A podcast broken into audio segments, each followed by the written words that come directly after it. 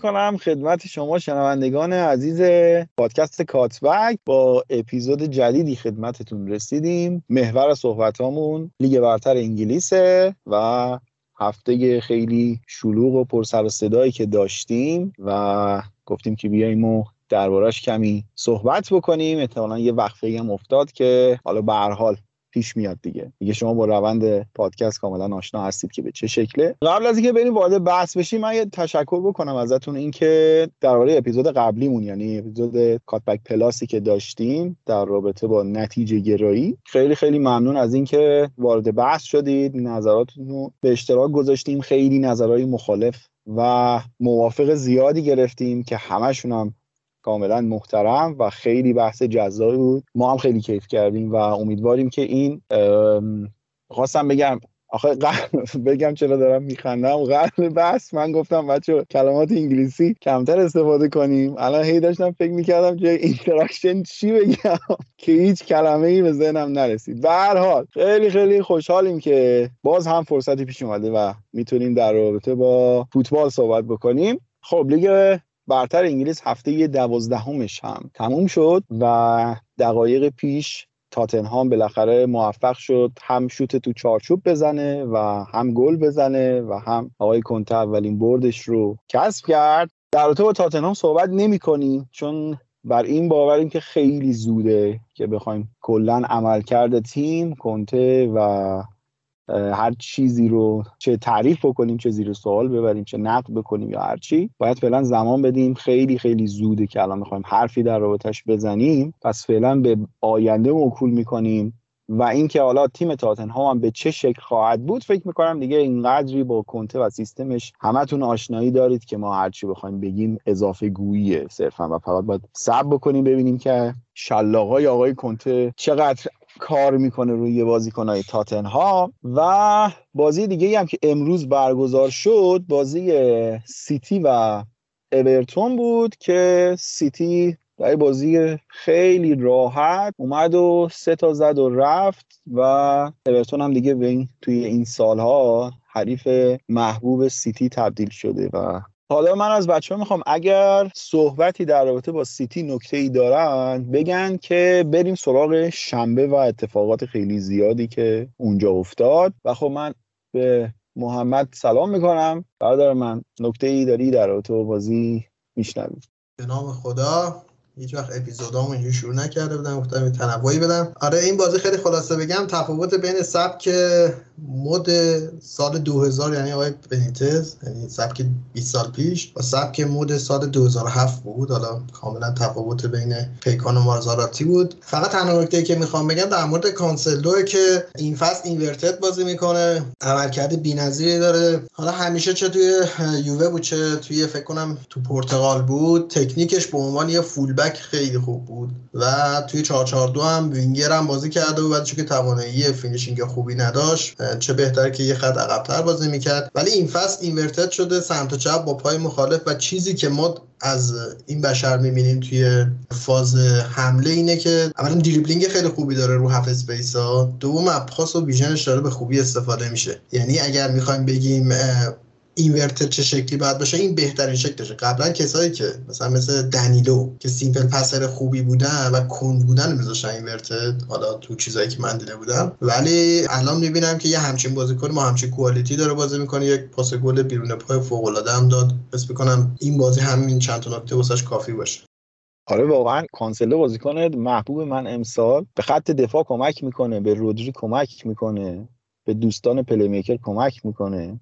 پاس گل میده گل می‌زنه. خیلی فوق العاده است. بریم سراغ شنبه که با بازی لستر و چلسی شروع شد که متاسفانه لستر خیلی دست و پا بسته بود جلوی چلسی و کاملا بازی رو چه از نظر آمار چه از نظر نتیجه کاملا واداد و من نمی‌دونم چرا راجز به ناچو اعتماد نمی‌کنه. یعنی هر بار که این آدم رو میاره تو عملکردش مثبته ولی باز هم بازی بعدی می‌بینی که کار رو از روی نیمکت شروع می‌کنه و شاید می‌تونم بگم گزینه های زیاد خط حمله لستر یک مقدار مانعی شده برای راجرز و نمی‌تونه درست انتخاب بکنه. و اصلا اول اینکه بچه ها اصلا با این سه مهاجم بازی کردنشون چقدر موافقین؟ و اینکه همون سیستم دو مهاجمه قبلش خیلی بهتر نبود یعنی زوج واردی و ایناچا به نظرم خیلی بهتر جواب می‌داد.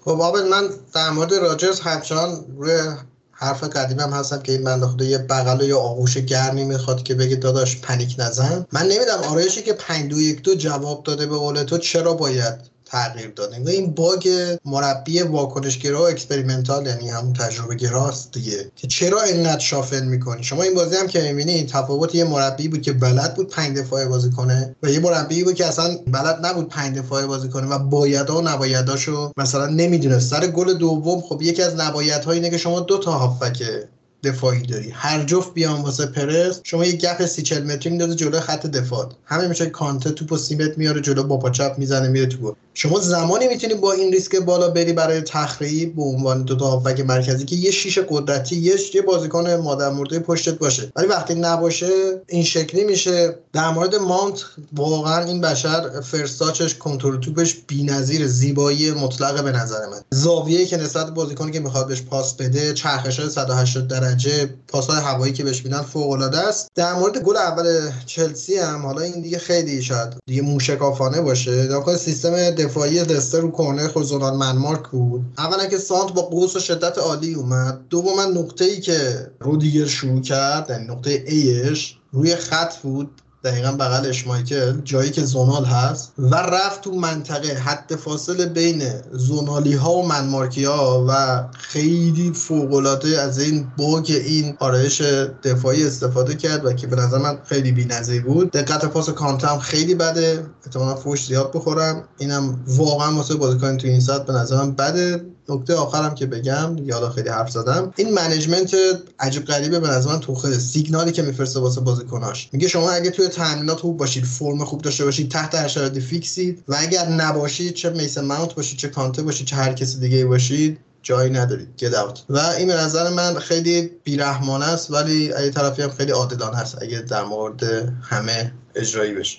منم سلام کنم اول. من یه نکته بگم. محمد اول بحثش که شروع کرد گفت به نام خدا من انتظار داشتم بگه پشکل بعدش. یه کشاورز نمونه رو آورده بودن. صدا و سیما ازش پرسیدن که از چه کودی استفاده کردید؟ گفت بسم الله الرحمن الرحیم پشکل. نه انتظار داشتم محمدم بعد به نام خدا بلا فاصله بگه پشکل. خیلی مخلصیم. عرض ادب سلام. من یه چیزی اول بگم. من کلا به نظرم حرکت راجع برای 3 4 3 بازی کردن توی این بازی. از ابتدا مشخصه که یک حماقتی درش وجود داره. اسخایی می‌کنم کلمه بهتر پیدا نمی‌کنم. ببین چلسی 3 4 3 بازی می‌کنه و وقتی شما 3 4 3 بازی می‌کنی دقیقا در تک تک نقاط زمین یک در مقابل یکی با بازیکنهایی که از نظر کیفیت و کوالیتی هزار برابر بازیکنهای تو کیفیت دارن. من اصلا از ابتدا این تصمیم رو درک نمی‌کنم که چرا باید این کارو بکنی که بیلداپ چلسی توی یه سری از صحنه ها سه پاس بود. یعنی چلسی نه اینکه توی کانتر اتک یا ضد حمله یا ترنزیشن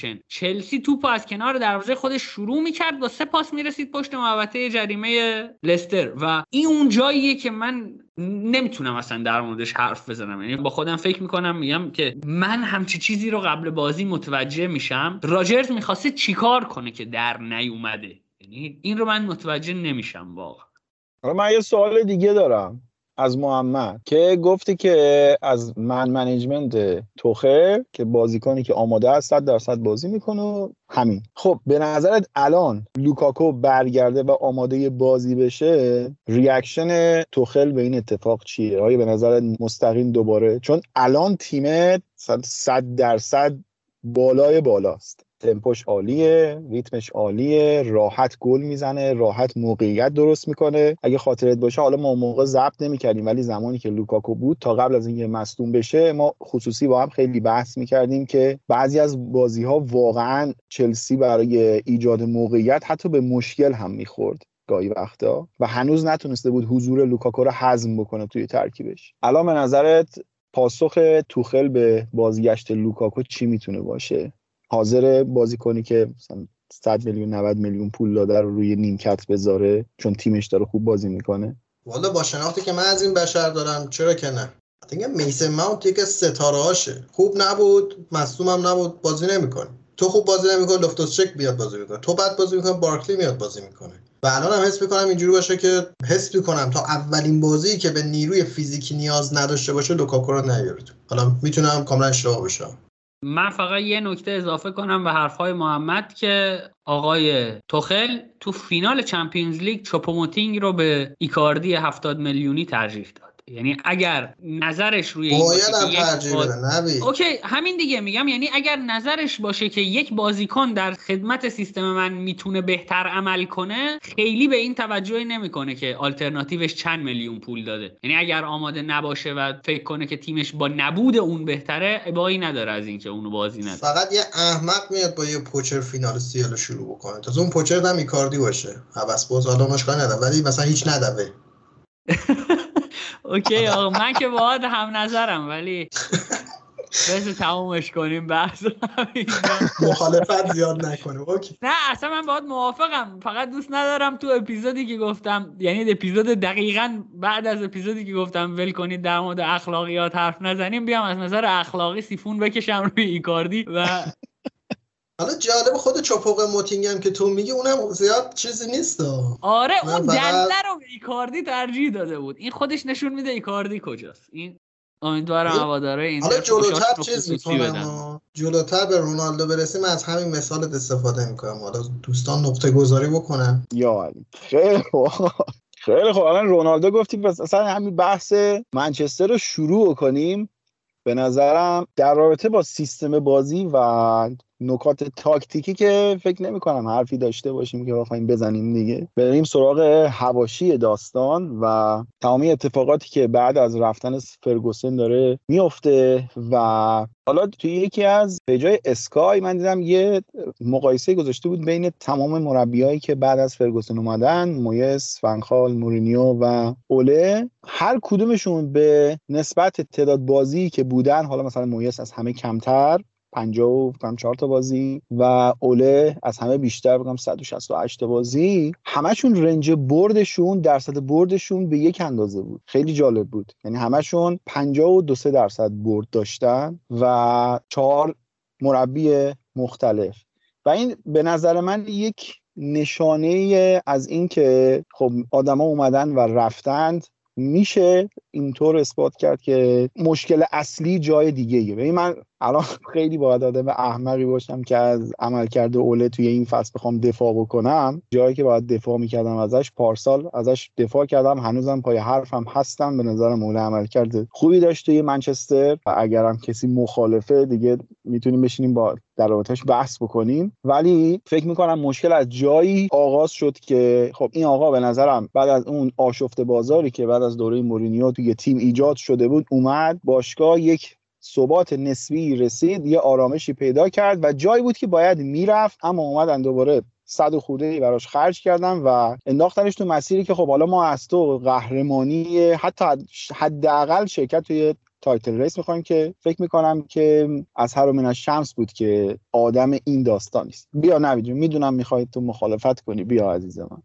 آبد من قبل اینکه برم سراغ بحث اوله و در مورد عملکردش صحبت کنم که تا حدودی هم باهات موافقم فقط بگم که برید بازی یونایتد رو نگاه کنید و یه چند تا... یه نکته ای هست که به نظرم خیلی قابل بررسیه. یکی از معدود بازیکن هایی که توی یونایتد پرس می‌کنه آقای برونو فرناندزه. و در تک تک act های پرسش برونو فرناندز قبل اقدام به پرس داره نگاه عقب می‌کنه که ببینه وضعیت چطوریه. در صورتی که یک بازیکن در یک تیم نرمال پرس می‌کنه می‌دونه که بازیکن های پشت سری به وظایفشون آگاهن فضا رو میبندن تیم بالا میاد. ولی برونو فرناندز مدام زمانی که می‌خواد اقدام به پرس کنه چشمش به عقب زمینی که ببینه آقا اون بازیکن ها دارن چیکار می‌کنن. یکی داره یه قل قل بازی می‌کنه یکی داره با اندام های بدنش بازی می‌کنه. یعنی هر کسی داره ساز خودش رو می‌زنه توی تیم وقتی توپ ندارن. وقتی توپ دارن هم که حالا باز یه کمی قابل فهم تره فوتباله ولی موقعی که منچستر یونایتد توپ نداره عملکردش در این فصل هیچ شباهتی به ورزشی که تو قرن 21 بهش میگن فوتبال نداره. این محکم. در مورد حرفی هم که زدی آبد میگم من در مورد اوله حرفم این بود که پایان فصل گذشته اوله باید می‌رفت. شما اینکه با اول تمدید می‌کنید به معنی اینه که توانایی مربی که تو باشگاهتون بزرگ شده نمی‌دونم آوردیدش داره باتون کار می‌کنه رو نمی‌شناسید. اول منیجری نیست که فصل رو شروع کنه و بخواد نه اینکه اول بد ما خوبیم. این این حرف اینجوری تعبیر نشه. ببینید رقبای اول کلوپ پپ گواردیولاس الان کنته اومده حالا میخندید ولی هازن هتل. یک لیگیه که سرشار از مربی قوله و به نظرم هر کسی که اندکی خرد داشت و با چیزی غیر از طرفداری و بغض طرفداری نداشت متوجه می‌شد که این آدم یارای رقابت با این اسمها رو نداره. اوله سقف کاذب بود. میگم من تنها کلمه ای که می‌تونم صحبت کنم اینه که سقفی که برای اوله اینها می‌دیدن سقف کاذب بود. خیلی پایین تر از اون چیزی بود که فکر می‌کردن. و اصلا ما خدمت آقای اوله و اون مربیایی هم که رفتن بلد نیستن. بگم نام نیکوگر بماند زادمی به که از سرای زرنگار. موندی پول بگیری چه کنی؟ می‌رفتی با پایان فصل پیش می‌رفتی. تیم رو هم به جای رسونده بودی که قابل احترام بود. از لیورپول بالاتر تموم کرده بودی. دوم شده بودی تو لیگ و اوله هم خودش رو نمیشناخت. من فکر می‌کنم تمام مشکل مشکل شناختیه. یعنی نه باشگاه شناخت دقیقی از مربی که به استخدام خودش در آورده داره نه مربی از خودش شناخت داره و حالا ریز که بشیم توی اخبار بیشتر نشانه هایی می‌بینیم که از نظر شخصیتی به نظر من مشکل داره. قضاوت شخصیتی نمی‌کنه. و هر, آدمی ممکنه در شخصیتش یک سری مشکل ها داشته باشه. یکی سست عنصر باشه یکی از اختیارش نتونه استفاده کنه. حالا میگم خبرها رو که بخونیم متوجه میشیم که وضعیت فاجعه بارتر از این هم.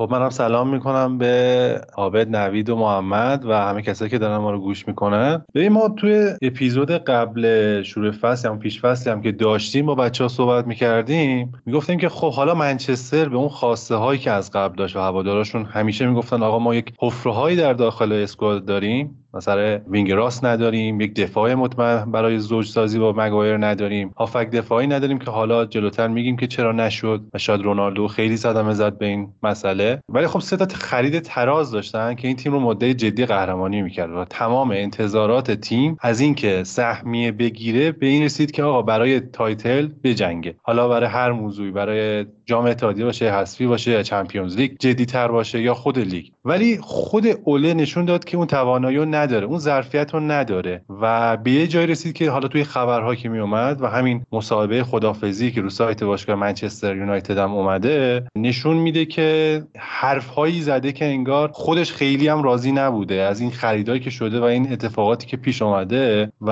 انتظارات بالا رفته. یه جوری اون همگون بودن تیم و روحیه تیم کمیستری تیم به هم ریخته تا حدی. ولی خب اینو در نظر بگیریم که اوله نسبت به دوران پس فرگوسن و مربیایی که اومد اسکواد بهتری ساخت. یعنی نسبت به مورینیو و مویس و فنخال تونست که همراهی بکنه. این خیلی مهمه. مدیران تیم رو همراه بکنه و بهشون قبول کنه که آقا این تیم نیاز به تقویت داره. حالا میگن که 400 میلیون خرج شده تو این 3 4 سال ولی من فکر کنم یکی از نقاط قوت و مثبت یک مربی که بتونه مالکان تیم رو متقاعد کنه آقا بازیکن براش بخریم. و این بازیکن هستن که برای تیم می‌تونن بازی در بیارن و امتیاز به جمع کنن ولی این کارو مورینیو یا مویس و خیلی از افراد مثل فنخال انجام ندادن و این فکر کنم که باید credit داد به اوله که تو دو سال تونست بدون حواشی بدون که حرف اضافه بزنه حاشیه جدیدی به باشگاه اضافه بکنه سهمیه بگیره. اون چیزی که بر مرحله اول یک منچستری می‌خواست و تیمش رو تونست squad ش رو بهتر بکنه. من credit رو میدم به اوله ولی قبول. ما هم قبل از شروع فصل هم گفتیم که اوله برای اینکه تو title race باشه احتمالا خیلی توانایی نداره و جلوی توخل پپ و یا حالا جدیداً کنته کم میاره قطعا. من فقط یه نکته بگم در مورد اسکواد فعلی منچستر یونایتد که توی اپیزود قبلی هم حالا گذرا بهش اشاره کردیم. من در مورد بهتر کردن اسکواد منچستر یونایتد در این نقطه نمی‌تونم به اوله کردیت بدم. به هیچ وجه نمی‌تونم کردیت بدم. به نظر من اسکواد فعلی منچستر یونایتد یک حفره بزرگی وسط زمین داره. یعنی انگار داری یک فیلمی می‌سازی که سرشار از بازیگرهای تراز اول جهانیه ولی فیلم نامش دادی دهنمکی نوشته. یعنی وسط زمین هیچی نداره اسکواد رو اتفاقا ناهمگون کرده و پای اینها پول رفته. حالا ممکنه بگید منچستر باشگاه غنی از نظر مالی و خیلی براش مسئله نیست. تو سه پنجره آینده هم 500 میلیون میده درستش می‌کنه. خب خدا پدرشون بیامرزه دمشون گرم. ولی اوله با چیزی که به جا می‌گذارد قضاوت میشه و به نظر من تیمی رو به جا گذاشته که شماره 6 نداره رفته شماره 8 خریده بازیش نداده میخکوب نیمکت کرده ارزش سی میلیونی بازیکن رو رسونده به نمی‌دونم چقدر. وینگر خریده و شماره 6 نگرفته دوباره. رفته سی میلیون پول داده کریستیانو رونالدو رو خریده که احتمالا این سی میلیون هم بازگشتی نخواهد داشت. یعنی نمی‌تونه کریستیانو رونالدو رو بفروشه. یعنی به نظر من پول هدر داده. در اسکیل زیادی اوله پول هدر داده. آقا من یه پرسشی از شما دارم. شما گفتی که چیزی که به جا گذاشته چیز قشنگی نیست و میراث یا جالبی نیست درسته؟ حالا این دوازده تا بازی رو بذاریم کنار. یعنی جایی که فینال لیگ اروپا تموم شد و به ویارال باخت خب؟ همونجا اگر عوض می‌شد و یه مربی دیگه میومد سر کار آیا باز هم می‌گفتی که میراثش میراث خوبی نیست؟ آره آبد به من اینجاست که دقیقا میگم بحث شخصی میشه. من میگم اوله منیجر یونایتده خب؟ شما ممکنه بگید که یک سری فکت بیارید بگید نه اوله که هر مربی هم میومد باشگاه این مسیر رو طی می‌کرد که من اینجا می‌تونم بگم اوله انسان حقیریه. اگر مسئولیت پذیرفته اما اختیار رو نداره و حرف نمی‌زنه. یعنی ممکنه واقعا این اتفاقات از چشم یعنی مقصر مستقیمش اوله نباشه. تصمیم گیر برای خریدهای کس دیگه ای باشه. فندبیک رو اوله نخواسته. کریس رونالدو رو اوله نخواست. سانچو گزینه اول اوله نبود. ممکنه همه اینها حرفهای درستی باشه. اما شما وقتی موندی و کار کردی باید بدونی که این پای شما نوشته میشه. اگر که حرف نمی‌زنیم این مشکل شخصیتیه که میگم. آقا ما اینجا تکلیف رو مشخص کنیم. یا اوله manager هست و تمام خریدها رو خودش انجام داده و تمام credit ها و discredit ها تمام اعتبارا برای او هست یا نیست یا اینکه manager نیست. اینو ما تکلیف مشخص کنیم. چون اگر هم اگر manager بوده اینکه شما هافبک مرکزی نخریدی کاملا مقصر خودت بودی. و حالا اگر manager نبوده پس credit هر چی خرید خوبم هست نباید بهش بدی. اینو این gap ه رو بعد این وسط ما پر بکنیم به نظر. manager شکل manager یه که پوچتینو بود توی تاتنهام. که خود پوچتینو فصل آخر میگفتش آقا title من عوض بکنین. من title م manager ه ولی manager نیستم. برای اولم یه همچین حالتی بود. یعنی دخالت هایی که از اطراف می‌شد خیلی زیاد بود. ببین بعد از فینال لیگ اروپا خب لیست خرید منچستر رو نگاه می‌کردی متوجه می‌شدی که اوله سوراخهایی که ترکیبش داره رو درست شناخته؟ یعنی زوج مگایر مشکل بود با لیندلوف؟ دنبال واران رفته بود که گزینه درجه یکی بود؟ وینگر راست منچستر همه می‌دونستن که مشکل داره دنبال سانچو رفته بود که گزینه درستی بود. و سراغ یه دفاع فولبک راست رفته بود که اون هم متوجه می شدیم که آقا وقتی تو سانچو رو داری میاری اونجا می‌ذاری وان بیساکا اون بازیکن نیستش که بخواد کمک بکنه. خب تو ساینی که می‌دیدی سانه درستی بود. داستان از اونجایی خراب شد که یهو توی بازار فرصتی پیش اومد که بخوان رونالدو رو بخرن. و از اینجا یهو داستان عوض شد. با حرف من موافق نیستین من نیستم. من از نظر تاریخی با حرفت مشکل دارم. فکر می‌کنم فرصت رونالدو زمانی پیش اومد که فرصت های قبلی رو از دست داده بودن. یعنی شما تریپیر گزینشون بود که تریپیر رو از دست داده بودن و هافبک ها هم نتونسته بودن جذب کنن و فرصت رونالدو به وجود اومد.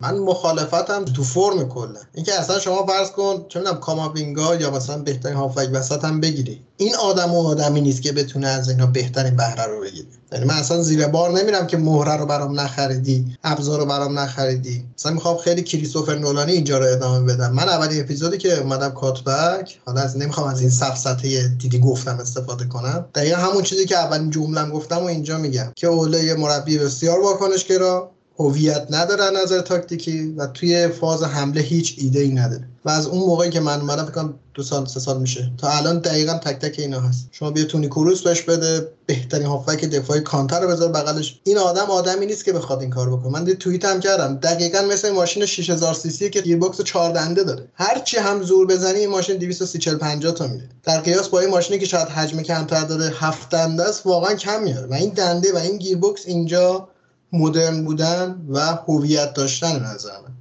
بعد ببین حرفی که من دارم اینه که آقا شما کاری که مدیریت کرده در طول این دو سه سال بیا ببین. آقا شما از زمان مرحوم مورینیو با پوگبا مشکل داری و نمی‌دونی این بازیکن رو باید چی کارش بکنی؟ خب؟ و می‌دونی که این بازیکن البته بازیکن به شو هم نیست. هنوز تکلیفت با خودت مشخص نیست که آیا می‌خوای تمدید بکنی؟ یا می‌خوای بفروشی بره. نتونستی کاری بکنی رسوندی به سال آخر قرارداد. امسال هم احتمالا اگر تمدید بکنه که احتمالا یه قرارداد ترکمنچای دیگه بخواد بشه یا اینکه تمدید نکنه و آخر سال هم فری بذاره بره. یعنی شاید بگیم که اوکی توی تابستون مشتری دست به نقد نمی‌تونستی براش پیدا بکنی ولی آیا نمی‌شد از پوگبا استفاده کرد برای قرارداد بستن با یه بازیکن دیگه ای از پوگبا به عنوان این option استفاده که تو با یه بازیکن دیگه عوضش بکنی.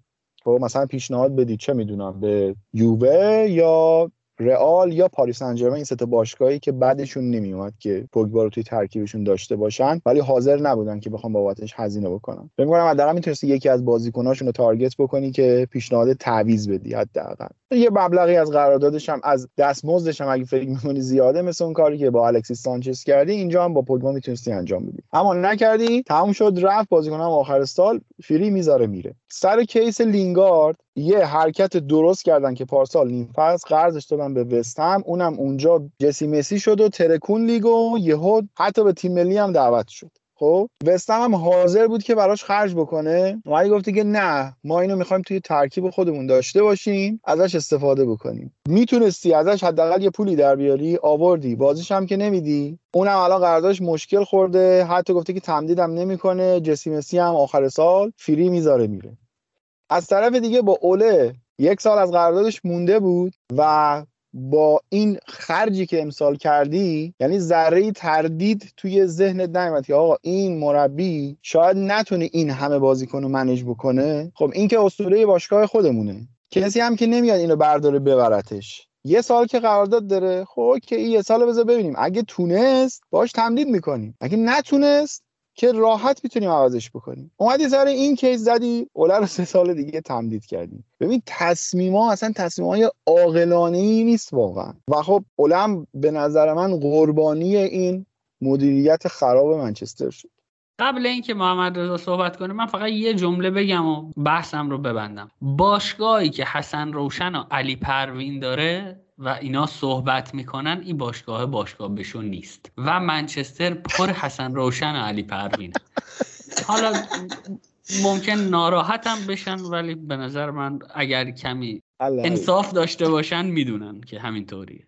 من در ادامه صحبت نوید آبه دقیقا خواستم همینو بگم. میگم که آقا فقط اوله رو مقصر ندونیم یعنی نقد به کل ساختار باشگاه یونایتد هست. شما ببینید مویسی الان میاد تو وست هم نتیجه می‌گیره. فنخال مربی بزرگی بوده. مورینیو مربی بزرگی بوده. شاید یک بزرگ بعدی هم بیاد قربانی این ساختار نچندان درست من یونایتد بشه. ما هنوز نمی‌دونیم دقیقا وضعیت هرمی باشگاه چطوره. اون ساختار باشگاه چطوره. مدیر فنی حالا تغییراتی دادن دارن فلچر رو گذاشتن دارن بهتر می‌کنن. اد آیا هنوزم نظرش با اینکه می‌خواد بره به عنوان شخص اول اونجا حساب برده میشه ازش فرگوسن چقدر کردی داره؟ آقا اگر فرگوسن نظرش اینه که بازی لیورپول اوله رو نگه داریم. ایشون هم مقصره. باید اون چون که اون نظرش تاثیرگذار بوده باید بیاد و جواب پس بده. به قول نوید علی پروینا اصلا روشنهایی هستن داخل منچستر که از غذا خیلی هم تاثیرگذارن روی نظرات مالکین و گلیزرها و ادوودوار و اجازه نمیدن که اون روند درست انجام بشه. میان دو مرداد به قول آبه تمدید می‌کنن به اول در حالی که اصلا شاید اول فنهای خود یونایتدی هم خیلی اعتقاد نداشتن. به این تمدید قرار داد و منتظر بودن که آقا یک سال دیگه بگذره یا حتی شروع فصل بگذره. ببینیم که اوله با اینکه اسکوادمون تقویت میشه توانایی لیدری اون کارو داره یا نه. اتفاقی که برای فرانک لمپارد هم افتاد و خیلی از مربی جوان دیگه هم اتفاق براشون میفته و کاملا مشخصه شما باید احتیاط بکنید. یعنی ما اینجا میگم که اوله بله اشتباه کرده اوله تاکتیک نداشته به قول محمد اوله هویت نداره هافک دفاعی باید می‌خرید. ولی خب اینجا پس مدیر فنی چی میشه؟ اینجا مالک چی میشه؟ اینجا مدیر اصلی ادوودوارد جوابگو باید باشن. چرا با استفاده از اون جوی که شد به خاطر رونالدو و کاری که مندس انجام داد که آقا سیتی بره سیتی نره یونایتد خیلی سریع آمد و در یه حرکت احساسی با اینکه شاید خیلی هم نیازشون نبود ولی به صورت احساسی اومدن رونالدو رو اضافه کردن و یه دستشون بسته شد که برن یه هافک دفاعی بخرن. شاید اضافه شدن رونالدو باعث شد که این سردرگمی و این محدود شدن بازی یونایتد بیشتر بشه. من صرفا می‌خوام که بله اولا مقصر بود ولی سهمش به یک میزان هست نسبت به همون مدیران و مالکان باشگاه یونایتد و نباید فراموش کنیم اینو.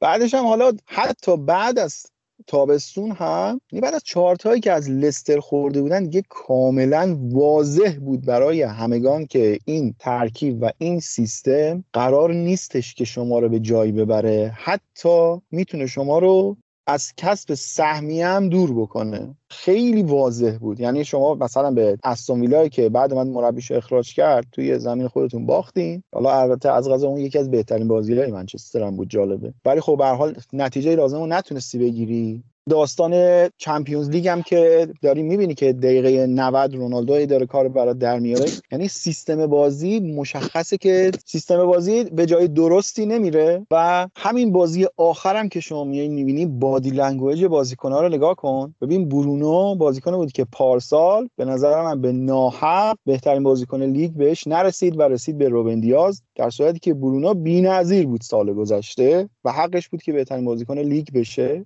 ولی شما بیاد عملکردش رو توی بازی آخر ببین. اون شوتی که می‌زنه روی هوا و اون پنالتی که دقیقه چهار برای واتفورد گرفته میشه این برونوی نیستش که ما پارسال دیدیم. یا خیلی از اشتباهات دیگه ای که وسط بازی کرد و حتی بقیه بازیکنان هم به همین شکل و بیساکا اصلا اون بازیکن اصلا صدها سال نوری با اون بازیکنی که ما پارسال ازش بازی می‌دیدیم فاصله گرفته. یا مثلا مگوایر کسی که کلی بازی ملی داره فینال یورو بازی کرده جام جهانی بازی کرده. مگه میشه حالا درسته ما میگیم مثلا کوالیتیش کمی مشکل داره. اوکی. ولی حرکتی که میاد می‌زنه در از هفت دقیقه دو تا کارت زرد می‌گیره و میره این چیزیه که سوای کوالیتی فنی خود بازیکنه به نظر من. یعنی نشون میده که بازیکن از نظر ذهنی اصلا آمادگی بازی کردن نداره. آقا یه چیز دیگه هم نباید یادمون بره. همین دست دست کردنهایی که عابد میگه باعث شد که بهترین گزینهشون از نظر من یعنی آنتونیو کونتر از دست بدن. شما چرگر تو اسکای اومد دو تا حرف خوبی زد. گفت این تعندل باعث شد که این گزینه رو دست بدن و تاتنهام دید که ما فاصله آنچنانی با تاپ فور نداریم. بهترین زمان الانه. خب این خودش سوی مدیریت دیگه است دیگه. دقیقا همین محمد. حالا اینطور برمیاد که کنته گزینه محبوبشون نبوده ولی توی یه همچین شرایطی به نظرم اینجوریه که آقا می مثلا مثل چی میمونه؟ مثلا ما موقع دانشجو بودیم خب مثلا 10 15 سال پیش. بعد اون موقع دو مدل اتوبوس بود دیگه. یه مدل اتوبوس از این معمولی ها بود که قدیمی بود کولر نداشت. یه مدل هم که از این اسکانیا بود که کولر دار بود. خب اون گزینه محبوب ما بود که باش بریم مثلا. خب من موقع مثلا دانشجوی ساری بودم که حالا مثلا تو هوای شرجی و گرم ترجیح می‌دادیم با اون کولر داره بریم. ولی بعضی وقتا می‌شد که نبود. گفتی خب وقتی نیست آقا تو دیگه گزینه محبوب تو باید بذاری کنار همون بنز قدیمی رو سوار برو. اینجا همینه. حالا کنته بنز قدیمی نیست. کنته بهترین گزینه ایه که موجوده و تو دارید به قهقرا میری. دیگه اون چیز علاقه مندی های خودت رو به نظر من باید بذاری کنار و بری چنگ بزنی به تنها گزینه ای که موجوده و اونو مال خودت بکنی. خب من اصلا اسم کنم کلا یونایتد اصلا به مشکل اتوریته داره. یعنی اصلا مشکل این سوی مدیریت این زمین هم داره. یعنی اصلا سراغ گزینه هایی میره که مثلا چرا سراغ گزینه مثل کنتی یا مثلا راگیک نمیره؟ چون اینا گزینه هایی که اختیارات زیاد می‌خوان و به نظر من کسایی هستن که رزومه دارن و کسایی هستن که می‌تونن کمک کنن. در نهایت گزینه های کم ریسک تری تو هم مصاحبه اسکای حالا من حس می‌کنم این جنبندی درستی باشه. کرگه حرف خیلی قشنگی زد راجع به نونو. گفت این چه میگن؟ انتخاب و اخراج بدی نبود. این انتصاب بدی بود. این گزینه اشتباهی اون بنده خدا مرد هزار چهره بود. اولا من حس می‌کنم انتصاب اشتباهی بود واسه این پست. حالا از لحاظ حتی فنیش هم من چند تا نکته دارم. یکی اینکه چرا هیچ وقت از زوج فندبیک مثلا یا مکتامینه استفاده نکرد. مثلا بکنه هشت تخریبی و 6 بازی ساز کسایی که آژاکس رو دنبال کرده باشن میدن که دوی فندبیک 6 بوده 8 بوده 10 بازی کرده. یعنی جایی که می‌تونه بازی کنه. 8 هم می‌تونه حتی بازی کنه. ماتیچ چرا باید بازی بکنه؟ مثلا نمیفهم. بازی کنه کند با ورک فندبیک فندبیک فقط گلر و دفاع بازی نکرده. رحمت بران شیری که تو رو خورد. خب واقعا چرا از این ما رو فقط خر خورده آیا نوپسند این تیکه این دایی ما بود گفتم استفاده کنیم. ولی من به عنوان یه هوادار فوتبالم واقعا از فشاری که روی اوله بود هم تعجبی که هم ناراحت شدم واقعا آدم مستحق این همه فشار نبود. خب نکته بعدی هم در مورد رونالدو حالا ما که اپیزود قبلی حمله کردن بهمون دمشون هم گرم حالا فان دارم یا هر کسی آزاده هر چی بخواد بگه. به خاطر اینکه این اپیزودم فوش خور داشته باشم خود وجود پدیده رونالدو هم به نظر من پدیده که به قول نوید کاست بنفیتش نمی‌خونه. شما یه بازیکن طبق آمار من عکسشو میدم نوید تو کانالم بذاره. این بازیکن هر 90 دقیقه میانی 6 ممیز یک پرس داشته. یعنی هر 15 دقیقه گفته خب الان یه فشار بیارم ببینم چی میشه. در شرایطی که بدترین تیم ها هم حداقل 60 70 تا سانس حمله دارن. یعنی 60 70 بار توپ دارن. و شما اگر این عدد رو تقسیم کنید به ازای هر ده باری که تیم حریف بیلد اپ بکنه آقا زحمت بکشه یه فشاری میاد در نتیجه تیم هایی که بازیکنایی مثل رونالدو دارن مثل مسی دارن مثل همون ایکاردی که گفتم دارن در فاز دفاع های بلاک و های پرست نمی‌تونن بازی کنن. در نتیجه مدرن نمی‌تونن بازی کنن. به با مثال به قول نوید گفت کتاب فرمول موفقیت بدید می‌خواد فرمول موفقیت چلسی لیورپول سیتی. high press high block همه. حتی وست همی که چهارمه mid press ه. آرسنالی که اوضاعش خوبه داره high block کار می‌کنه. شما برو توی فرانسه. پاریس داره همین شکل داره. رن داره همین کارو می‌کنه. نیس با مربی پارسال که توی لیل بود داره همین کارو می‌کنه. توی آلمان بایرن مونیخ high press شدید دورتمون high press شدید لورکوزن high press شدید. تیمایی هم که الکی باد کرده بودن همه دارن میان. پایین الان گلادباخ قابل پیش بینیه که بیاد بالا از نظر من. توی ایتالیا حالا یه خورده فضا متفاوت تره تمام حرفم اینه که یونایتد اگرم می‌خواد پیشرفت کنه یه مربی باید بیاره که یک هویت مدرن داشته باشه. به الله توقیف. البته توی ایتالیا هم نظر میلان همینه وضعیتش محمد. و حالا اینی که من می‌خوام بگم یه نظر شخصیه. حالا هر کم نقد داره می‌تونیم بیام با هم دیگه صحبت بکنیم. این که میگه الان نمیشه رو من کامل می‌فهمم. به خاطر اینکه روی کرد عوض شده.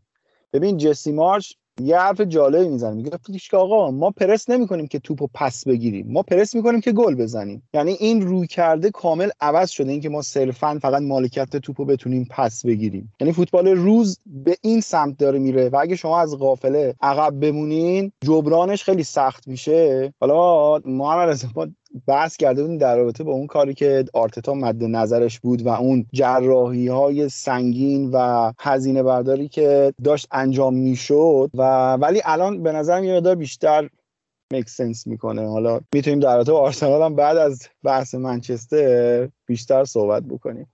من فقط یه نکته بگم که ممکنه الان یکی به محمد بگه که آقا شاید اصلا منچستر نخواد مدرن بازی کنه.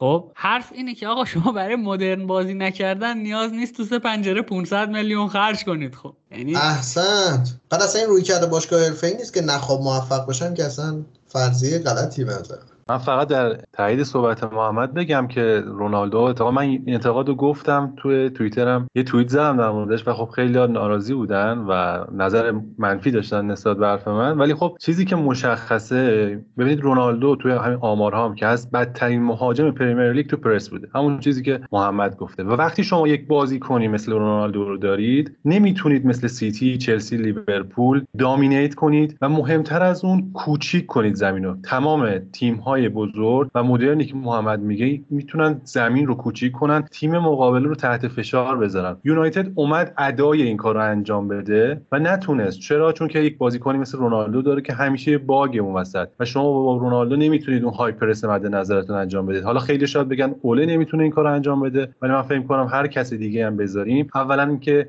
اگر مربی اعتقاد داشته باشه به high press اصلا رونالدو شاید بازی هم نده. حالا محمد رضا اصلا تو همون master class ی که عابد میگه جسی مارش میاد با عدد و ارقام توضیح میده که آقا دو سوم sprint های شما در فاز دفاع و counter press یعنی انتقال منفی صرف میشه. شما اون sprint هایی هم که دوستان میان هی واسه من میفرستن توی PV اونا همش توی فاز حمله است یا ضد حمله است؟ در نتیجه به درد عمه‌ش می‌خوره. نکته بعدی که هستش اینه که خب رونالدو سال سی تا گل می‌زنه. رحمت بر پدر و مادرش رحمت بر ژنتیک خوبی که داره. خب آقا از طرفی هم سالی چند تا گل نمی‌ذاره تیم بزنه. سالی کلی گل هم تیم می‌خوره. یک پدیده علاوه منطقی میگن که خردبینی دیگه. شما یه پرسپکتیو کوچولی ببینید فقط اونو مد نظر قرار بدید نه شما دیدتو باید باز کنی پرسپکتیوت باز باشه ببینی. این بازیکن چه چیزهایی میاره چه چیزهایی نمیاره. من فکر می‌کنم که یه مخالفتی به محمد بکنم که سوژه یه plus دیگر هم داشته باشیم. من با اینکه بگید مشکل یونایتد کریس رونالدو کاملا مشکل دارم. با این حرفه کاملا مشکل دارم.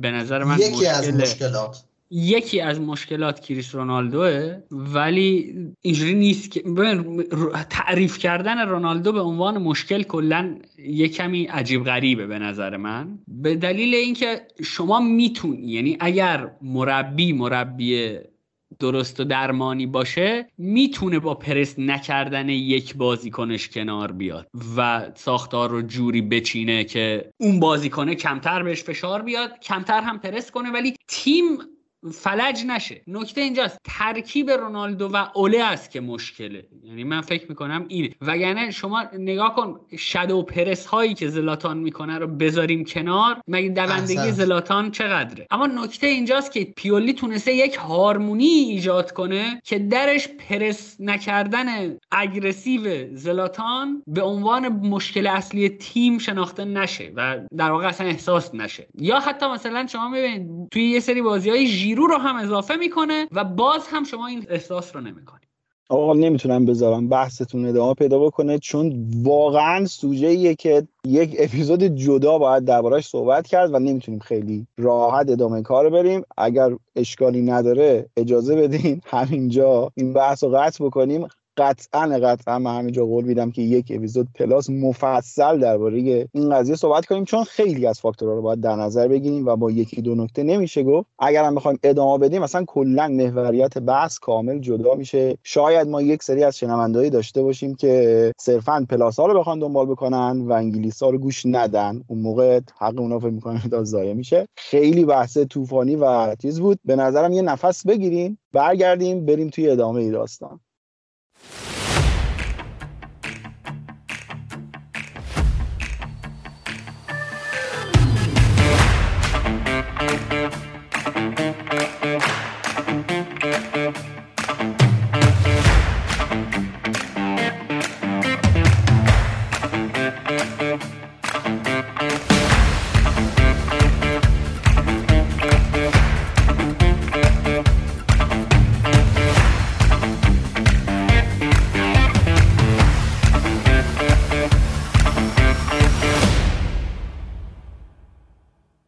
خیلی خوب آقا برگشتیم. ماراتون نفسگیری بود واقعا. بریم سراغ بازی خوشمزه هفته بازی لیورپول و آرسنال که در پایان هم نتیجه چهار هیچ به نفع لیورپول شد و حالا من نمی‌خوام خیلی استایل امین قلعه‌نویی طور بگیرم ولی واقعا من بازی آرسنال رو پسندیدم حالا واقعا تو عز و من تشا و تو ذل و من تشا. حرفی که می‌خوام بزنم آره حرفی که می‌خوام بزنم اینه که به نظرم این به نظرم خیلی کلمه مهمی ها به نظرم تیمی که در حال ساخته باید به روش بازیش بیشتر از نتیجه ای که در آخر روی تابلو رقم می‌خوره توجه بکنه و اهمیت بده. شما مصاحبه بعد از بازی آرتتا من لذت بردم واقعا. هم سوالی که درباره اون درگیری با کلوب ازش پرسیدن به نظرم جواب درستی داد. هم در رابطه با حالا نتیجه ای که رقم خورد در نهایت هم به نظر من باید اینطور باشه که آرسنال تیم فوق العاده جوونیه هزینه کرده و برای بازی که می‌خواد بکنه و ارائه بده اهمیت قائله و بازی خودش رو فدای نتیجه کرد. من حقیقتا برای آرسنال محمد آینده روشنی می‌بینم. یه مقدار اول فصل اون ستا بازی خیلی جوری شیکی بود و واقعا بحث برانگیز هم بود اما به نظرم بعد از اون ستا بازی روند روند رو به رشدیه تو خودت وضعیت تیم رو در چه می‌بینی.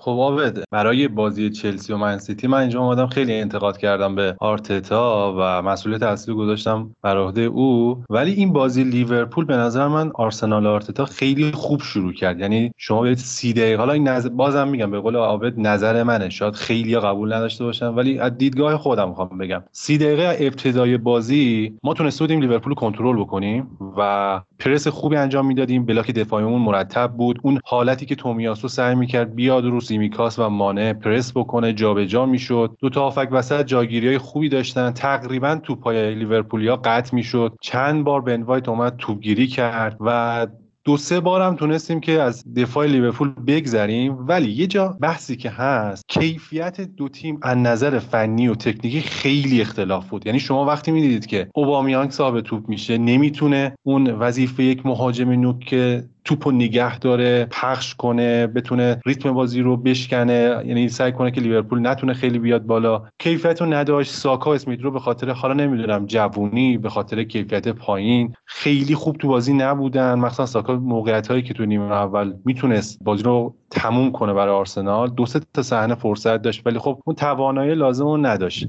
سی دقیقه اول میگم این شرایط تقریبا برابر و راضی کننده بود برای آرسنال. ولی از اون اتفاقی که افتاد یعنی دعوایی که بین حالا آرتتا و کلوب جاشه حالا دو تا لیورپولی اینجا هستم من نمی‌تونم در مورد کلوب بگم و اینکه شخصیتش چطوره. ممکنه اینجا آره دعوا بشه. ولی من فکر کنم که اونجا آرتتا مغلوب شد. یعنی از بی تجربگیش مغلوب شد. چون وقتی فضا رو احساسی کرد دقیقا برعکس تیم و به ضد تیم شد وقتی شما مثل تیم آرسنال هستید که دارید سعی کنید منطقی بازی بکنید و یه جورایی جلوی اون شور لیورپول رو گرفتید. یه حرکت حماسی یه, یه حرکت شعف انگیز از کلوب باعث شد که تیم کلا برگرده به بازی. انرژی بازیکنان لیورپول رو شما برید یه before after بذارید بعد از دقیقه سی. چمبرلین با چند تا بازیکن واقعا مشخص بود. چمبرلین متیپ مانه به شخص من فکر کنم دو سه برابر انرژیشون بیشتر شد. intensity لیورپول به شدت عوض شد. اصلا تمپو بازی و momentum بازی کلا برگشت. تمرکز بازیکن آرسنال به هم ریخت. خب این نشون میده که حتی تو بین دو نیمه و رختکن هم آرتتا نتونست اون جو نگه داره. وقتی که بازی شروع شد تو نیمه دوم حالا همتون دیدید دیگه این خیلی واضحه. تاوارس لوکونگا حتی تومیاسو به خاطر حالا اون سنشون به خاطر اون تجربه که نداشتن برای بار اول شات آنفیلد حضور داشتن پاس ساده یعنی پاس 5 متری پاس 10 متری هم داشتن اشتباه می‌دادن. و به کل اصلا تیم دیگه از هم پاچید. وقتی که گل دوم لیورپول زد دیگه آرسنال حرفی برای گفتن نداشت و کل تیم از بین رفت و نظمش از بین رفت. بازیکنان ذخیره هم نداشت آرسنال که بازی رو بتونن عوض کنن. و این حالا در کنار تمام این ضعفایی که آرسنال داشت حالا به خاطر جوونی و به خاطر ببینید از نظر تاکتیکی تیم مشکل داره و نمیگم که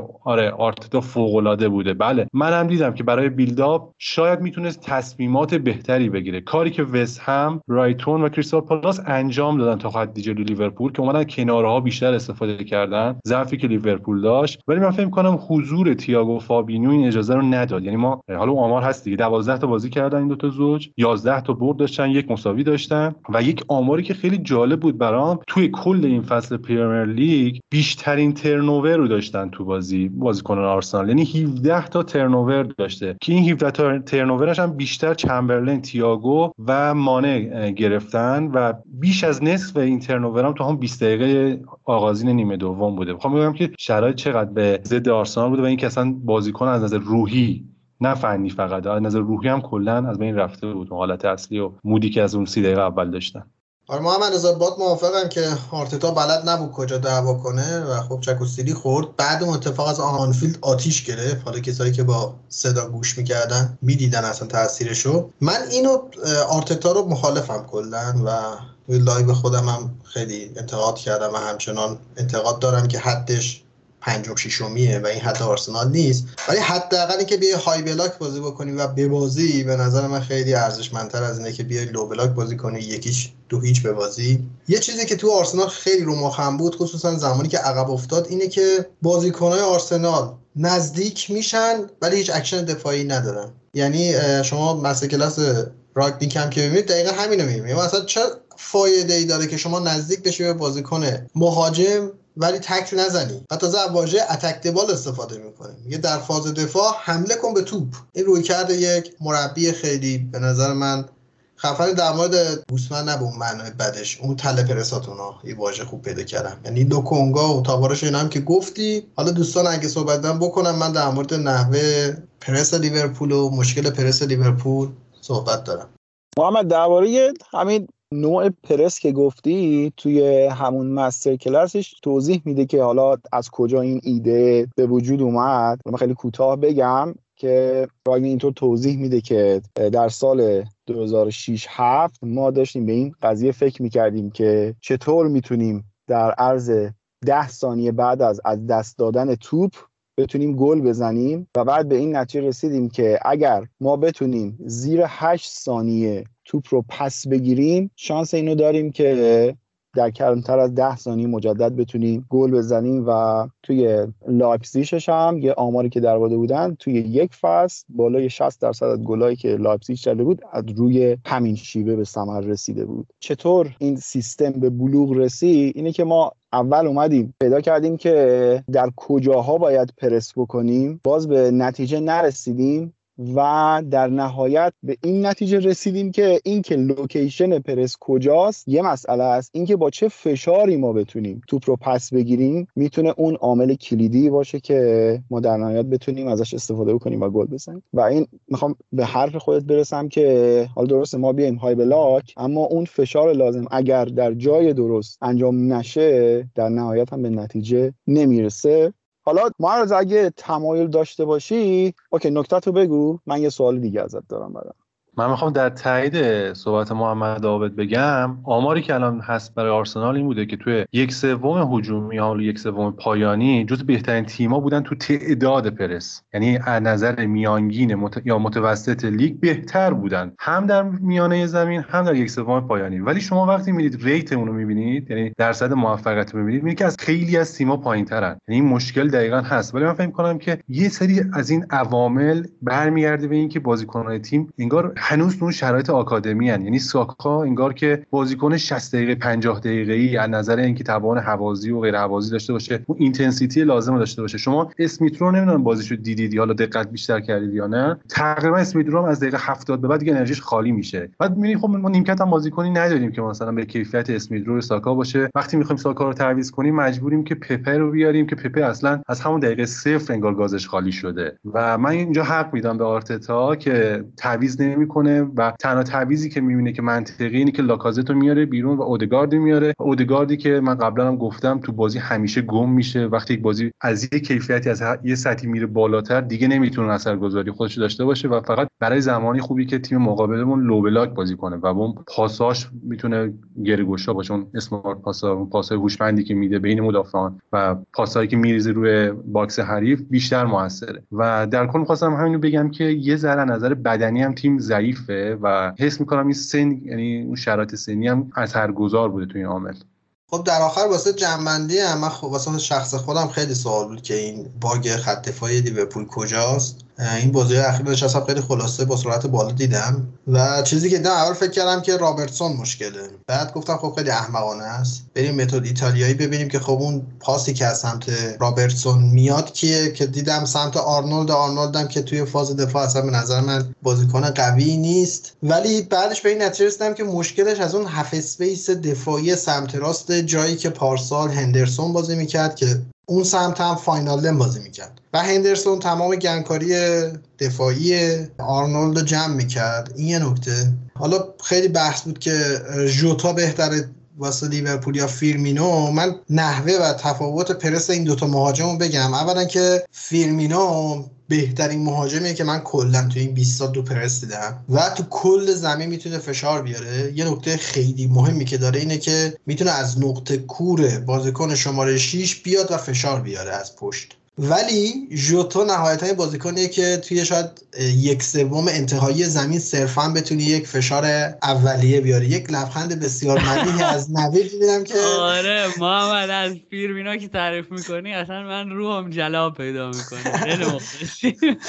نه گفتم خدا رو شکر reference نداد به اون اپیزود ولی توی این مورد که فوق العاده است. در نتیجه ژوتا به درد پرس تو کل سطح زمین و تمام دقایق بازی نمی‌خوره. ولی خب در کل بازیکنی نیست که تو 6 قدم ایکس جی 0.8 بهش بدی و بزنه تو آسمون. اینم در انتقاد از فیرمینو. حتی جوتا هم دروازه خالی زیاد می‌زنه بیرون ها. بگم نکته رو. اما آره مثلا تفاوت جوتا و فیرمینو رو می‌تونم توی گل دوم بگم که خیلی خونسرد اومد دو تا سر توپ زد و دروازه رو باز کرد. من و محمد حالا میشه گفت در یک سال یک سال و نیم اخیر خیلی از لیورپول و کلوب انتقاد کردیم و امسال الان یه جوری شده که بعضی وقتا من میگم تو رو خدا بسه ما غلط کردیم یکم بیار تو ارز بازی رو یه مقدار سرعتش رو کم کنی یه بعضی وقتا سرعت دیوانه وار میشه در طول و این حد vertical بازی کردن بعضی وقتا واقعا آدم مرض اعصاب می‌گیره. ضربهش هم خوردیم. فکر کنم توی یکی دو تا بازی. حالا قبل از که من برم سراغ بحث آرسنال که من یکم سوال از محمد رضا دارم. محمد به نظرت بعضی وقتا دیگه بیش از اندازه نیست این vertical بازی کردن؟ آقا هست. باش. من ترجیح میدم تیمم اینجوری بازی کنه ببازه. اگر پارسال انتقاد می‌کردیم که خیلی ماست بازی می‌کنه. خلاف ماست میشه این. در نتیجه دیگه نمی‌تونم در هر دو حالت شخص محمد نوپسند بیاد انتقاد کنه. ما اون قهرمانی که می‌خواستیم بعد سی سال شخص محمد نوپسند دی بعد از اون دیگه همه چی تکراریه. بذار بازیشو بکنه به عنوان هوادار لذت ببره بازی. درود بر شما آقا. میگه بعد از این قهرمانی همه چیز تکراری است بجز نابود شدن تیم ملی آلمان که هر بار صفای خودش رو داره. الان فراد هم داره میشنوه از ارادت ادب. خیلی ممنون که سوالمو خیلی فنی واقعا جواب دادی. خیلی قانع شدم کاملا. خود دیگه نمی‌تونم هم اون ورش انتقاد کنم هم این ور بیام انتقاد کنم دیگه. این میشه مغلطه دیگه.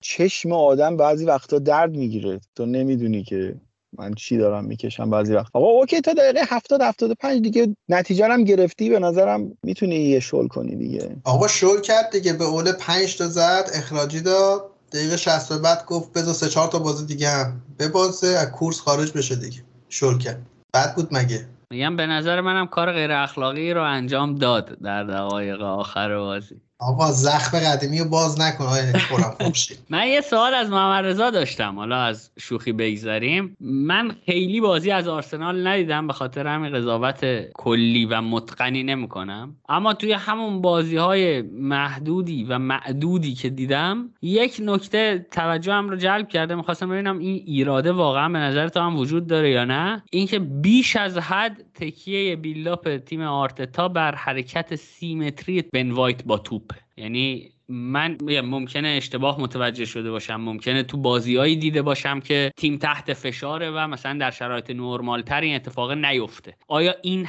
این نرم در آرسنال این ایراده وجود داره یا نه؟ مختص همین بازیه بوده ببین این که بن وایت سیمت میره آره تکرار شده تو بازی های آرسنال و این بازی لیورپول من فکر کنم که چون که تقریبا تمام پلن های آرسنال برای build-up داشت از بین می‌رفت و تخریب می‌شد توسط بازیکن لیورپول چاره ای نبود که آقا بن وایت بالاخره تمام گزینه پاس قطع شده بود و مجبور بود که یک حرکتی بکنه 20 متری 30 متری تا یه بازیکن گزینه پاسی آزاد بشه. ولی اگر بخوای بازی قبلی رو نگاه بکنیم نه واقعا. یعنی من حس می‌کنم که اینجوری نبوده که حتما توپو بدم به بن وایت و ساخت بازی آرسنال اینجوری باشه که فقط بن وایت حرکت کنه اتفاقا نه. بعضی بازی ها ما دیدیم که آرسنال 3 2 بازی میاد می‌کنه بعضی موقع دیدیم نه 2 3 بازی می‌کنه و گابریل رو می‌ذاره که مثلا تو half space بره جلو. یا بعضی از بازی ها تومیاسو هستش که میاد این کار انجام میده. من تنوع دیدم. یعنی اتفاقا چند دقیقه چند ساعت پیش داشتم build-up های آرسنال تو بازی قبلی رو می‌دیدم. یه رشته توییت بود. تنوع توش هست. یعنی من حس می‌کنم که اینجوری نیستش که بگیم آقا یکم کم لطفی کنیم که به آرتتا بگیم آقا فقط بلدی که مثلا وایت رو ببری جلو. نه من من فکر کنم بیشتر قدرت لیورپول بود که آرسنال رو مجبور یا محکوم می‌کرد که به بن وایت حرکت کنه. آقا دم شما من میگم نگفتم اینجا گفتم کم دیدم بازی. واقعا data ی کافی برای قضاوت نداشتم. ایراد جدیه یا نه؟ حالا من سوالم خیلی سوال کلی زیادم نمی‌خوام اذیتت بکنم. یه نظر کلی می‌خوام ازت بپرسم. حالا نظر من به این شکله که خب وضعیت آرسنال توی چند سال قبل زیاد وضعیت جالبی نبوده. یعنی بعد از ونگر هم حالا امری اومد اونم یه دوره یه مومنتوم خوبی گرفت اما پایدار نبود و کوالیتی بازیکن یه جایی خودش نشون داد و تاثیر خودش رو گذاشت. آرتتا اومد با چالش های خیلی زیادی مواجه بود. حقیقتش این روندی که توی ده دوازده بازی اخیر من دیدم من احساس هم محمد به من اینطور میگه که خب اگر یه چک لیستی بذاریم از اینکه ما می‌خوایم مثلا تیم از نقطه A برسونیم به نقطه B. خب حالا برای نقطه B آرسنال فعلا فکر می‌کنم جز top four باشه. تا به title race برسن فکر کنم یه مقدار مسیر طولانی تره اگر B رو فعلا جز top four در نظر بگیریم من فکر می‌کنم که تا خیلی از نکات اون چک لیستمون تا الان check mark خورده اما نظر من اینه که برای رد شدن اونم رد شدن ذهنی بیشتر رد شدن ذهنی از این داستان و اینکه با بازیکنها از یک شکی به یک باوری برسن و مثل این بازی و محو بازی نشن و چهار تا نخورن اینه که بتونن یه همچین بازیایی رو ببرن. یعنی اون نقطه ای که وست هم بهش رسید به سم پارسال توی یک فرایند خوبی بود بازی خوبی می‌کرد اما تمام بازی بزرگاشو همه رو باخت. هیچ کدوم نتونست ازش سالم بیاد بیرون. حالا امسال می‌بینیم که اون نقطه رو اومد بازی با لیورپول گذاشت و یه بازی فوق العاده انجام داد و تونست لیورپول هم ببره.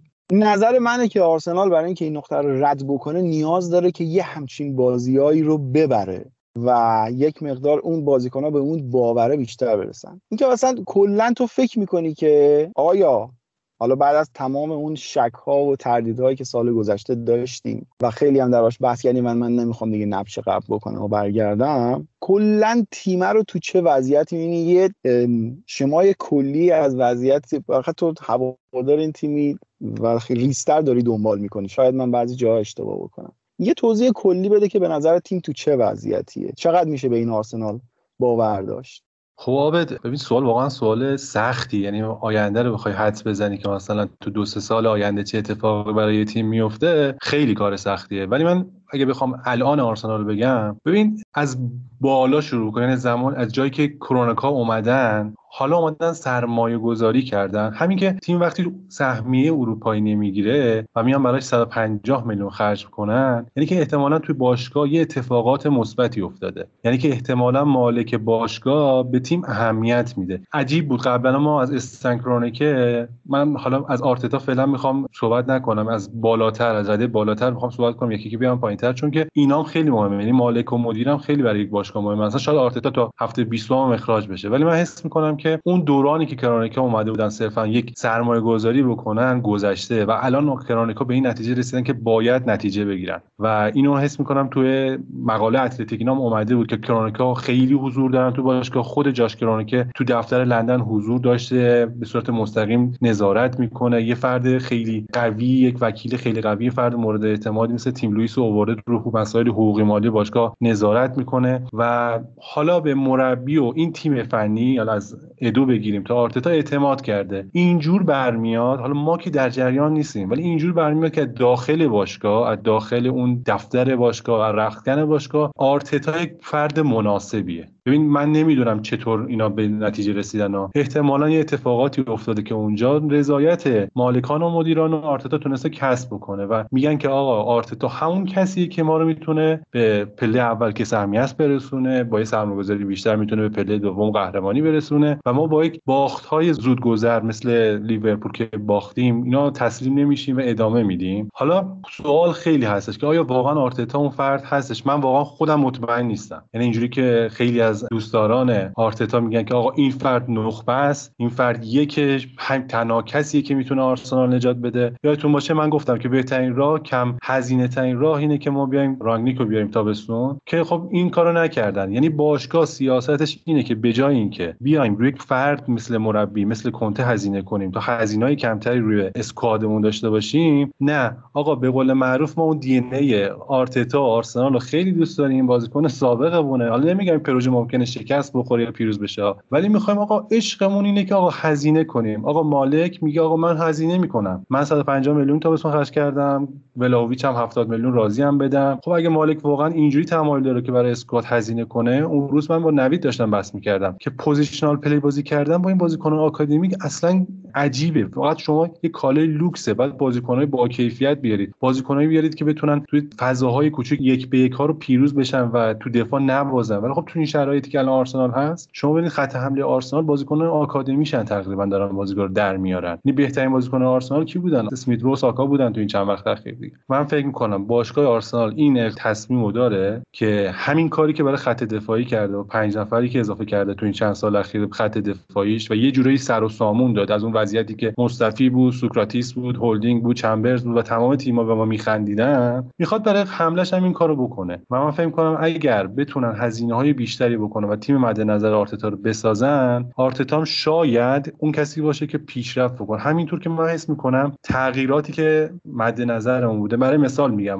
آرتتا بلد نبود در مقابل تیم هایی که با سه نفر دفاع می‌کنن دفاع بکنه. یعنی پترن پرسش رو بلد نبود. در مقابل تیمایی که با سه نفر دفاع میشه جلوش بلد نبود بیلداپ بکنه. حالا من نمی‌دونم بازیکناشو نداشت مهرهاشو نداشت یا نه کلا تصمیمات بهتری می‌گیره. ولی خب ما داریم روند پیشرفت رو می‌بینیم. من نظرم مثبته. بعد ببینیم که تا آخر فصل به چه نتیجه می‌رسیم. من, من خودم رتبه پایین تر از هفت رو قبول ندارم و اگر ما 4 5 6 تموم نکنیم من حس می‌کنم که باید تجدید نظر بکنن مالکان. به گزینه مناسبی. حالا قرار نیستش که دوباره شما شکست بخورید. شما باید شجاع باشید جسور باشید این مربی دیگر رو انتخاب بکنید. شاید آرتتا اون منتالیتی اصلا حالا از نظر فنی نه شاید آرتتا یک نفر دوم خیلی خوبی باشه توی باشگاهی مثل سیتی که بود زمان گواردیولا. ولی من فکر کنم برای نفر اول بودن توی آرسنال یه ذره هنوز اون کیفیت لازم رو نداره. یعنی بیشتر هم بحث منتالیتی و اون که بتونه کارکتر لازم رو برای رهبری باشگاه مثل آرسنال داشته باشه. خیلی ممنون. خیلی ممنون. باز هم برمیگردیم به آرسنال حتما و در ادامه باز هم دربارهش صحبت می‌کنیم. می‌خواستیم که در رابطه با استومیلا و جرارد هم صحبت بکنیم. یک سری مطالعاتی محمد انجام داده بود که قراره که چه چیزی رو ما از استون ویلا ببینیم به نظرم می‌تونیم بذاریم برای هفته های بعد. فکر می‌کنم بحث امروزمون خیلی بحث مفصلی بود و اگر بخوایم دیگه اونم ادامه بدیم احتمالا خسته کننده بشه. خیلی ممنون که تا اینجای کار گوش دادین. حالا من نتایج رو هم خیلی سریع فقط بگم که درخواست داشتیم که آقا حتما نتایج رو بگین. خب این هفته با بازی لستر و چلسی شروع شده بود که چلسی سه هیچ تونست لستر رو ببره. ویلا در اولین تجربه جرارد به عنوان سرمربی خودش تونست توی بازی خیلی سخت برایتون تیم آماده گران پاتر رو دو هیچ ببره. بازی برنلی و کریستال پالاس خیلی بازی جذاب از نظر تماشاچی بود که پرگل هم بود. سه سه شد. نیوکاسل با ادی ها اولین بازی خودش رو جلوی برنفورد تازه سود کرده تجربه کرد که این بازی هم سه سه شد. نوریچ در اولین تجربه دین اسمیت تونست دو یک ساوت همتون رو ببره. خب بازی واتفورد و من یونایتد هم که دربارش صحبت کردیم 4 یک به نفع واتفورد تموم شد و آقای سولشایر به کار خودش در منچستر یونایتد پایان داد و اخراج شد. بولورهمپتون تونست یکیچ وست هم سرسخت رو ببره که تیم آقای لاجه خیلی اونجوری سوسکی داره میاد بالا. ما تحت نظر داریمش. حتما دربارهش صحبت می‌کنیم در ادامه. خب لیورپول که که الان صحبت کردیم چاریش تونست آرسنال رو ببره. امروز هم که دو تا بازی برگزار شد که سیتی سه هیچ اورتون رو برد و تاتنهام هم دو یک لیدز رو برد. جدول رو هم من می‌خوام بگم اینکه چلسی همچنان صدر جدول 29 امتیاز. سیتی 26 امتیاز و لیورپول 25 امتیاز. رتبه های دوم و سوم دارن. وست هم با شکستی که خود رتبهش رو از دست داد و به رتبه چهارم سقوط کرد با 23 امتیاز. آرسنال 20 امتیاز پنجم و همتون و تاتنهام رتبه های ششم و هفتم دارن با 19 امتیاز. ته جدول هم خب نیوکاسل که با 6 امتیاز چسبیده به قهر جدول. نوریچ تونست با برد خودش رو یه پله بیاره بالاتر. 8 امتیاز 19 همه برنلی 18 همه و لیدز آقای بیلسا هم با دو امتیاز بالاتر از برنلی. رتبه 17 همو داره که یک مقدار برای آقای بیلسا ما نگرانیم. خیلی خیلی ممنون که تا اینجا با ما همراه بودین. صحبت ای تکراری که فکر کنم دیگه کاملا می‌دونین که اگر محتوا مورد تایید شماست و بهش علاقه دارین خوشحال میشیم که با کسانی که فکر می‌کنید به این محتوا علاقه مند هستن معرفی کنید. ما هیچ رایی جز معرفی شما نداریم. خیلی ممنون از فیدبک هایی که میدین و تا هفته آینده شما رو به خدای بزرگ میسپاریم.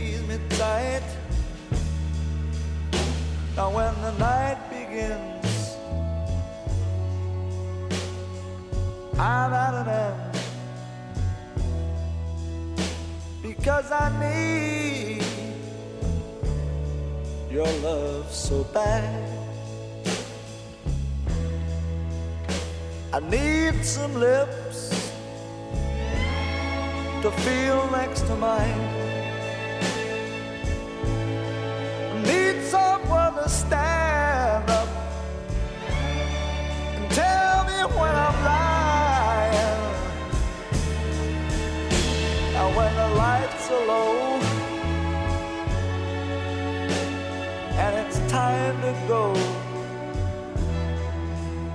That's when I need your love so bad. So why don't you give it up and bring it home to me? Or write it on a piece of paper, baby, so it can be read to me.